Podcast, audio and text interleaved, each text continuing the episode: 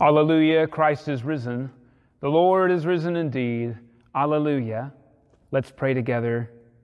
Almighty God, to you all hearts are open, all desires known, and from you no secrets are hid. Cleanse the thoughts of our hearts by the inspiration of your Holy Spirit, that we may perfectly love you and worthily magnify your holy name. Through Christ our Lord. Amen. The Lord be with you, and also with you. Let us pray.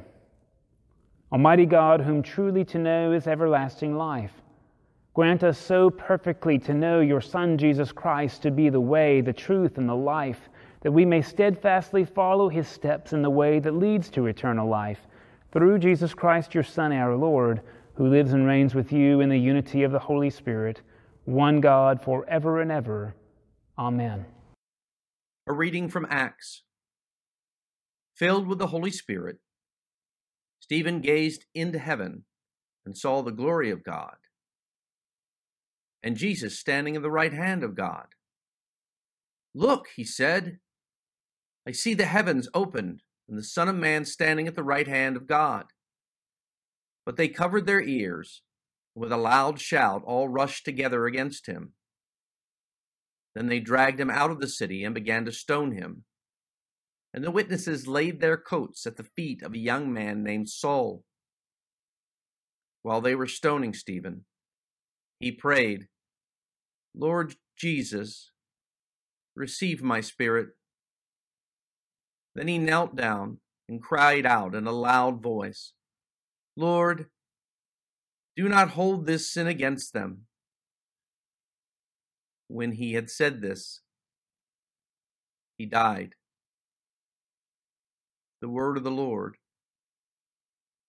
Thanks be to God. A reading from Psalm 31. In you, O Lord, have I taken refuge. Let me never be put to shame. Deliver me in your righteousness. Incline your ear to me. Make haste to deliver me.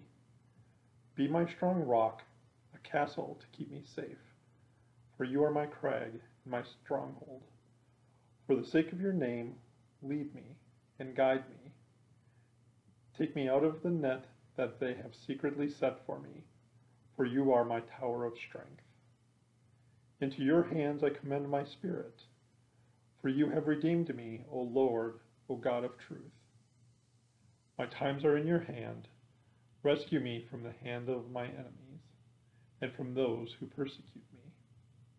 Make your face to shine upon your servant and in your loving kindness, save me. Like newborn infants, long for the pure spiritual milk, so that by it you may grow into salvation, if indeed you have tasted that the Lord is good. Come to him, a living stone, though rejected by mortals, yet chosen and precious in God's sight. And like living stones, let yourselves be built into a spiritual house, to be a holy priesthood to offer spiritual sacrifices acceptable to God through Jesus Christ. For it stands in Scripture See, I am laying in Zion a stone, a cornerstone chosen and precious, and whoever believes in him will not be put to shame. To you then who believe, he is precious. But for those who do not believe, the stone that the builders rejected has become the very head of the corner, and a stone that makes them stumble, and a rock that makes them fall. They stumble because they disobey the word, as they were destined to do. But you are a chosen race, a royal priesthood, a holy nation, God's own people, in order that you may proclaim the mighty acts of Him who called you out of darkness into His marvelous light. Once you were not a people, but now you are God's people. Once you had not received mercy, but now you have received mercy. The word of the Lord. Thanks be to God.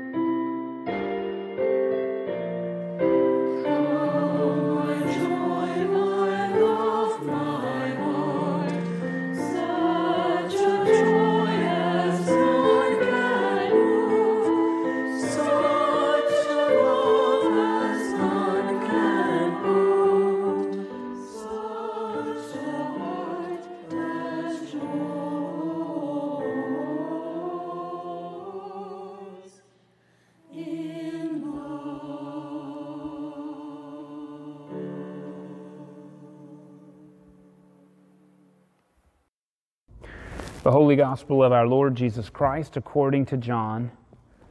Praise to you, Lord Christ. Jesus told his disciples, Do not let your hearts be troubled. Believe in God, believe also in me. In my Father's house there are many dwelling places. If it were not so, would I have told you that I go to prepare a place for you? And if I go and prepare a place for you, I will come again and will take you to myself, so that where I am, there you may be also and you know the way to the place where I am going. Thomas said to him, Lord, we do not know where you are going. How can we know the way? Jesus said to him, I am the way and the truth and the life. No one comes to the Father except through me. If you know me, you will know my Father also. From now on, you do know the Father and have seen the Father. Philip said to him, Lord, show us the Father, and we will be satisfied. Jesus said to him, Have I been with you all this time, Philip, and you still do not know me? Whoever has seen me has seen the Father. How can you say, Show us the Father? Do you not believe that I am the Father and the Father is in me? The words that I say to you I do not speak on my own, but the Father who dwells in me does his works. Believe me that I am in the Father and the Father is in me. But if you do not, then believe me because of the works themselves. Very truly I tell you, the one who believes in me will also do the works that I do, and in fact will do greater works than these because I am going to the Father. I will do whatever you ask in my name, so that the Father may be glorified in the Son. If in my name you ask me for anything, I will do it. The Gospel of the Lord. Praise to you, Lord Christ. Here in this fifth week after Easter, uh, the Gospel of John is going once again backward to things Jesus said while he was still alive. This is before the resurrection, so that we can come back after the resurrection and perceive with greater depth and clarity uh, what Jesus was pointing to and how I think we can live into it mentally, spiritually, and as a community. So I want to put before you first that in this text that is um, honestly, in my experience, the most common used gospel in celebrating the lives of people at their funerals, we get to hear Jesus say, I am the way and the truth and the life. None come to the Father except through me. And um, I don't know your history with this story, but I will tell you once upon a time I was a, uh, working at a fundamentalist Christian school. I was a math teacher, and uh, I ended up teaching Hebrew Bible for a little bit uh, there. And one of the most important um, interview questions when I went from uh, math teacher to Bible teacher by the Bible chair was Are you an inclusivist, an exclusivist, or a universalist? And um, that actually had to be explained to me. I wasn't really familiar with those terms, even though conceptually, once he started, I completely understood uh, his, what he was doing.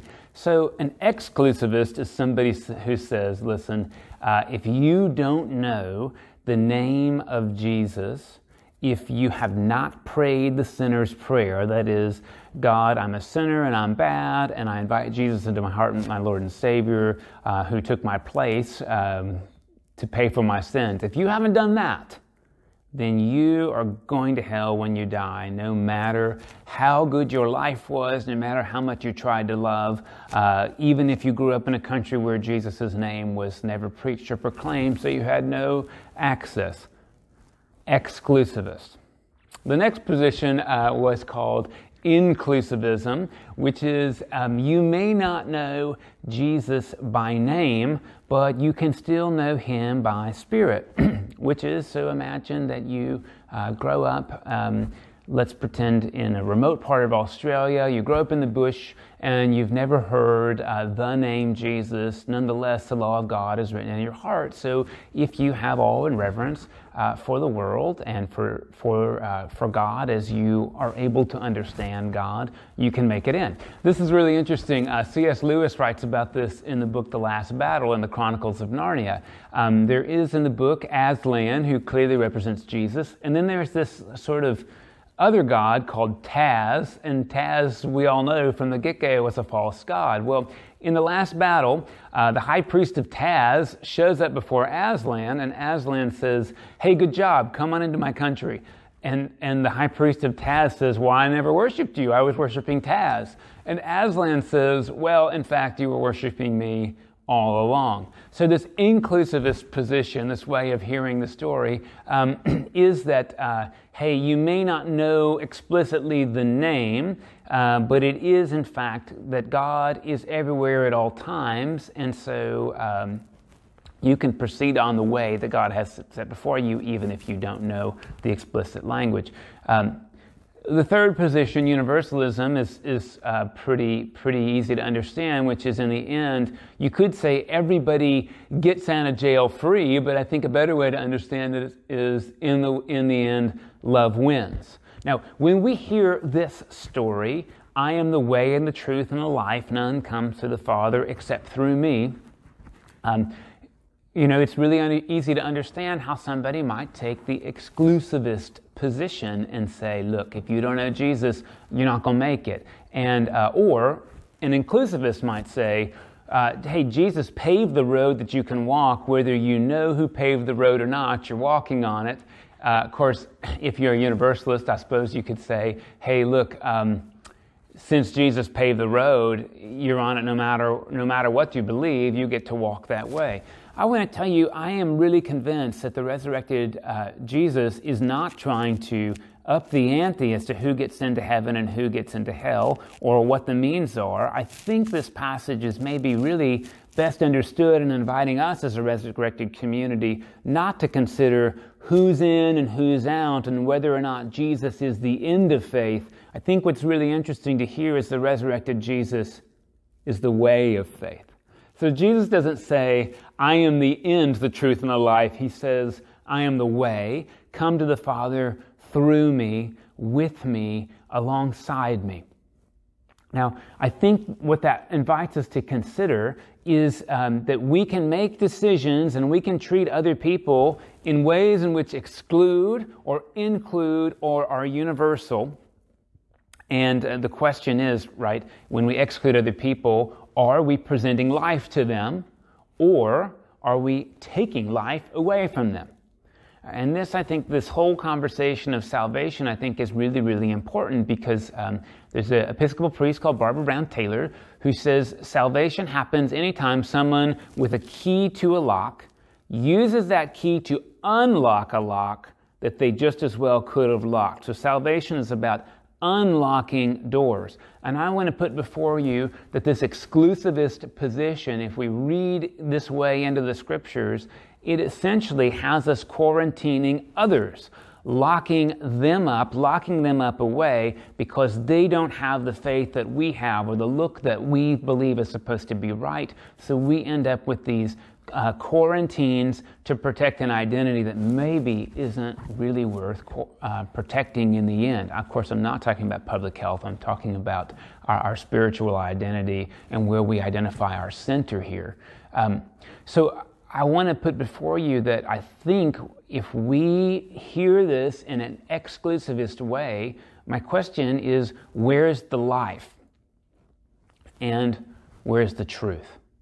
And this is where I think, uh, hopefully, this other passage we get to hear today um, from Peter really invites us into consideration of how Jesus begins the whole process, which is In my Father's house there are many rooms. So I want to put before you, um, because I got to live there, and I don't know if you've, if you've read this, there's this uh, great account uh, by, the, by one of two American witnesses to this uh, terrible um, accident in history, the firebombing of Dresden. So I used to live in Dresden, and the year I moved there in Germany, they had just finished rebuilding this monumental church called the Frauenkirche. And um, course, the Allies destroyed the, the entire uh, city of Dresden, in general, what we think punitively after the bombing of Coventry in, the, in World War II. And the Frauenkirche was one of them. And you can see actually that out of this giant, huge church, this window was about the only thing left standing. Uh, what was really interesting about the rebuilding of Dresden is that it frankly would have been a lot easier to just push it all down, throw it all away, and rebuild it. But uh, when the Frauenkirche was rebuilt, um, at the time, the German architects used the most sophisticated computers that they had available, and they tried literally to use every rock that there was um, that had not been completely incinerated or made absolutely useless. And so you'll see with their computer modeling, not only did the, this particular window stay intact, but peppered throughout the building, they found how they could salvage even the most burned up, black and charred bits and incorporate them into the structure. And in 1 Peter, that's exactly what we get to hear, isn't it?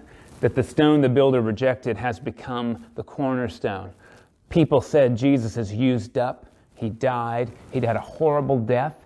God uh, should not suffer, and that's exactly what God had in mind in rebuilding the temple. And what's really interesting is the temple God's building is not, hey, you're a temple of the Holy Spirit, I'm a temple of the Holy Spirit. No, the scriptures are very clear. Y'all, we all are temples of the Holy Spirit. And God, the master architect, is really interested in making sure that even tiny little rocks like this one you see here are not thrown out, even though, of course, it is much more expensive and lugubrious uh, to use them.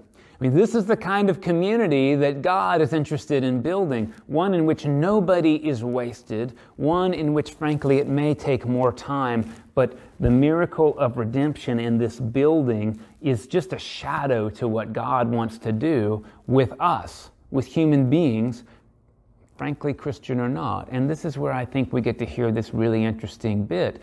Jesus says, In my Father's house, there are many rooms. Or sometimes you might hear, there are many mansions.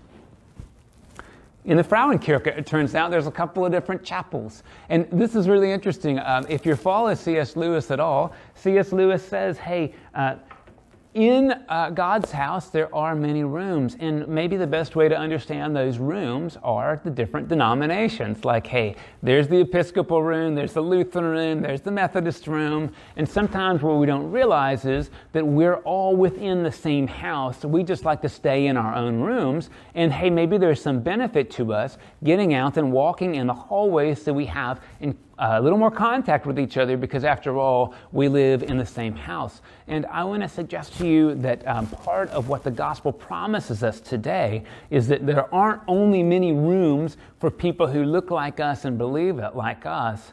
The question is is God big enough to make rooms for people who are utterly different from us? Is God big enough to take burned out block kind of people people who are hopeless and full of despair, people who come across to us as, uh, wow, not following best practices. Is God able to take those people and make room for them in God's house? And of course, as God is able to do that, then we're invited to join God in that work. So I think in some ways that flips the whole beginning to this are you an exclusivist, an inclusivist, or a universalist all around? I want to tell you, in some ways, I think we could get bogged down with what happens after we die, and of course, that's very important.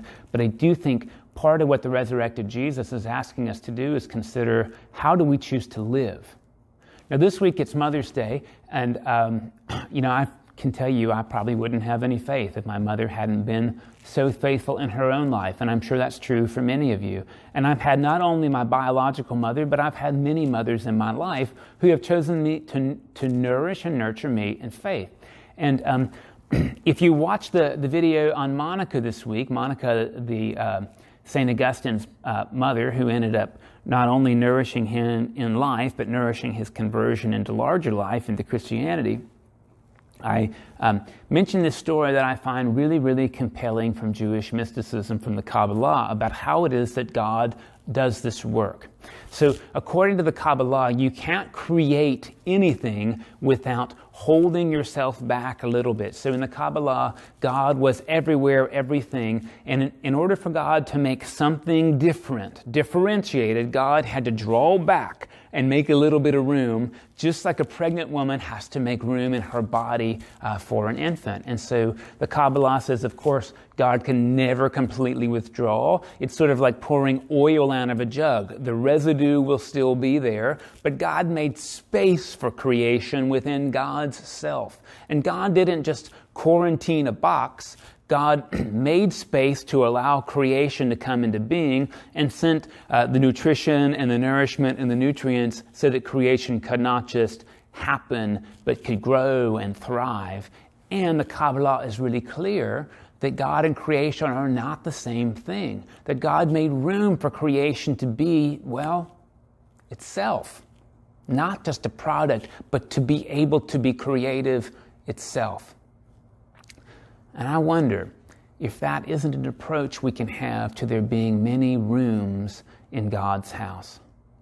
Sometimes maybe I think it's easy to look at another person and say, Boy, uh, I would not be your bunkmate. And maybe that's a fair way to set a boundary. You know, I would prefer not to share a room in God's house with you. But I wonder where in God's house you are. I wonder if I couldn't walk the hallway and find you there. Or maybe you're confused about what house you dwell in. Let me give you a tour of God's house and all the possibilities because I have the conviction that you do fit in somewhere.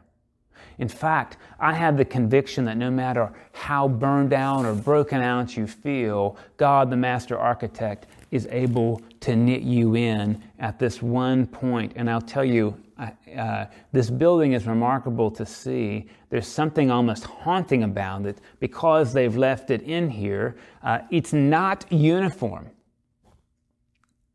but it is unified. Uh, and, and, this, I think, is part of what the resurrected Jesus has in mind. Um, after all, Jesus doesn't come back unwounded. He comes back with his wounds for all to see and uh, he even invites people to have contact with them. Uh, it's a little bit about what God, the master architect, I think, is doing in a situation like Dresden. God is able to hold all of uh, the apparent diversity we have together in God's hands in unity. And I think I think that we're invited to be that building. So the question that sometimes we, we, we, uh, we settle for is the efficiency. I don't see where you fit instead of, boy, how could we figure out how we fit in together even when we disagree on certain items? How can we fit in together to build a building that will have enough rooms to hold even more diversity than we have in ourselves. I want to suggest to you, um, I think that has to be the gospel because it's so much bigger uh, than the way I naturally am. I think it has to be the gospel because it's full of life with a capital L. And it involves us, of course, spending more effort so that more people fit into God's house. And maybe we've even said it the other way around. In the end, everybody fits into God's house. The question is do we live that way or not? Do we choose to live in small cubbies in God's house, or do we choose to roam wild in a huge mansion?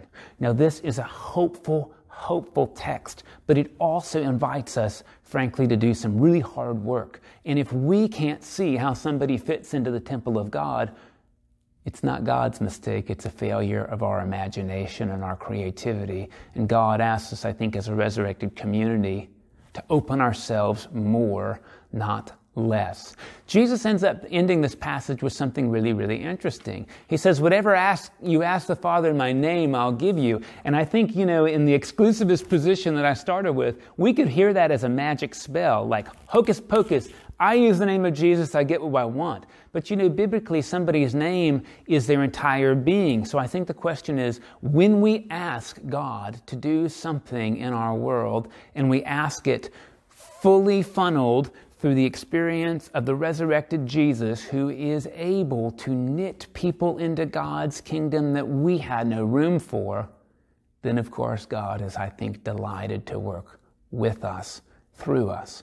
So uh, I put before you to ask in Jesus' name this week that God would effect reconciliation on earth as God is going to do in heaven, and that God would do that through us so that we can be a resurrected community, that we can be unified in mission, and that we can have rooms in God's house big enough to fit all kinds of people, and we can run through those rooms celebrating together what God has done.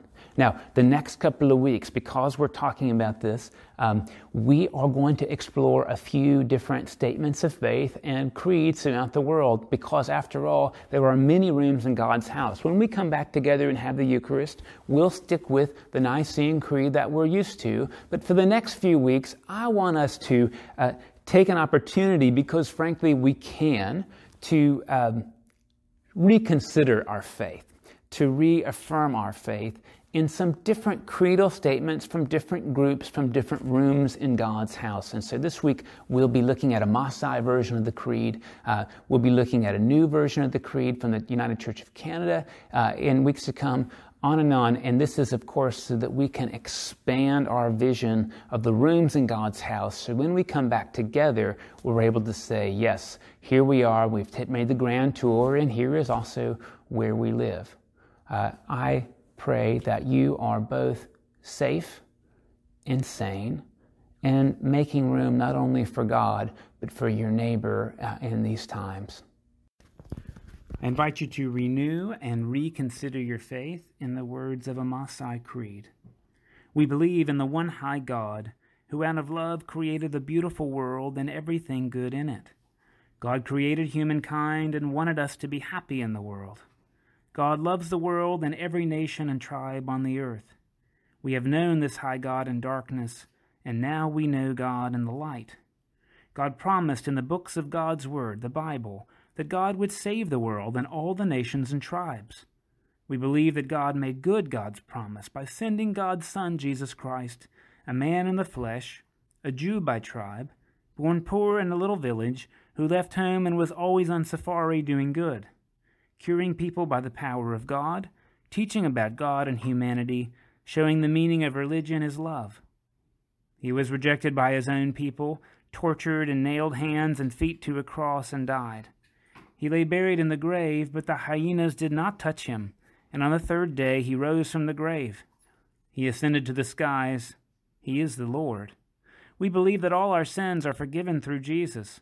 All who have faith in Jesus must be sorry for their sins be baptized in the Holy Spirit of God, live the rules of love, and share the bread together in love to announce the good news to others until Jesus comes again. We are waiting for Jesus. He is alive. He lives. This we believe. Amen. Okay, just tell me. Go ahead. Okay. Let us pray for the church and for the world. Grant, Almighty God, that all who confess your name may be united in your truth, live together in your love, and reveal your glory in the world. Lord, in your compassion, hear our prayer. We pray for all who govern and hold authority in every nation, for the members of the armed forces throughout the world, and for all who struggle for peace and justice, that they may act with prudence and vision to plant the seeds of your kingdom everywhere. Lord, in your compassion, Hear our prayer.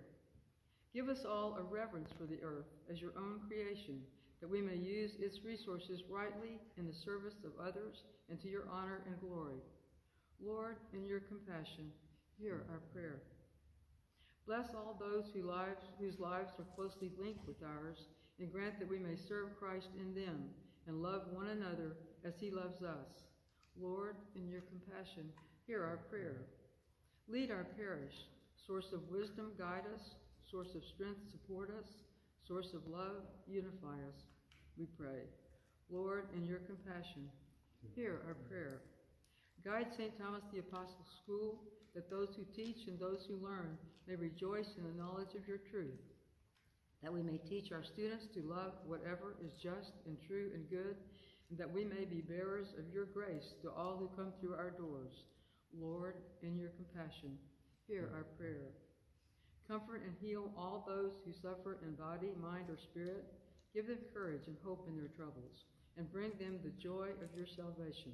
especially Chris, Britta, Jerry, Kirsten and Maya, Sean, Jerome, Susie, and Ted.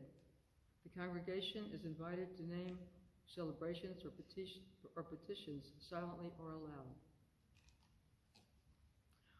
Lord, in your compassion, hear our prayer. We commend to your mercy all who have died, especially Gloria, Stephanie, and Art, that your will for them may be fulfilled, and we pray that we may share with all your saints in your eternal kingdom. Lord, in your compassion, hear our prayer. Compassionate God, make your healing and peaceful presence known to the world. Comfort all those who mourn, strengthen those who are weary, encourage those in despair, and lead us to fullness of life. Lord, hear our prayer. Amen. The peace of the Lord be always with you, and also with you. And now, as our Savior Christ has taught us, we are bold to pray Our Father, who art in heaven, hallowed be thy name. Thy kingdom come, thy will be done, on earth as it is in heaven. Give us this day our daily bread, and forgive us our trespasses as we forgive those who trespass against us. And lead us not into temptation, but deliver us from evil. For thine is the kingdom, and the power, and the glory, forever and ever. Amen. May God the Father, who has redeemed us and made us children of God through the resurrection of Jesus Christ, bestow upon you new joy, the riches of God's favor.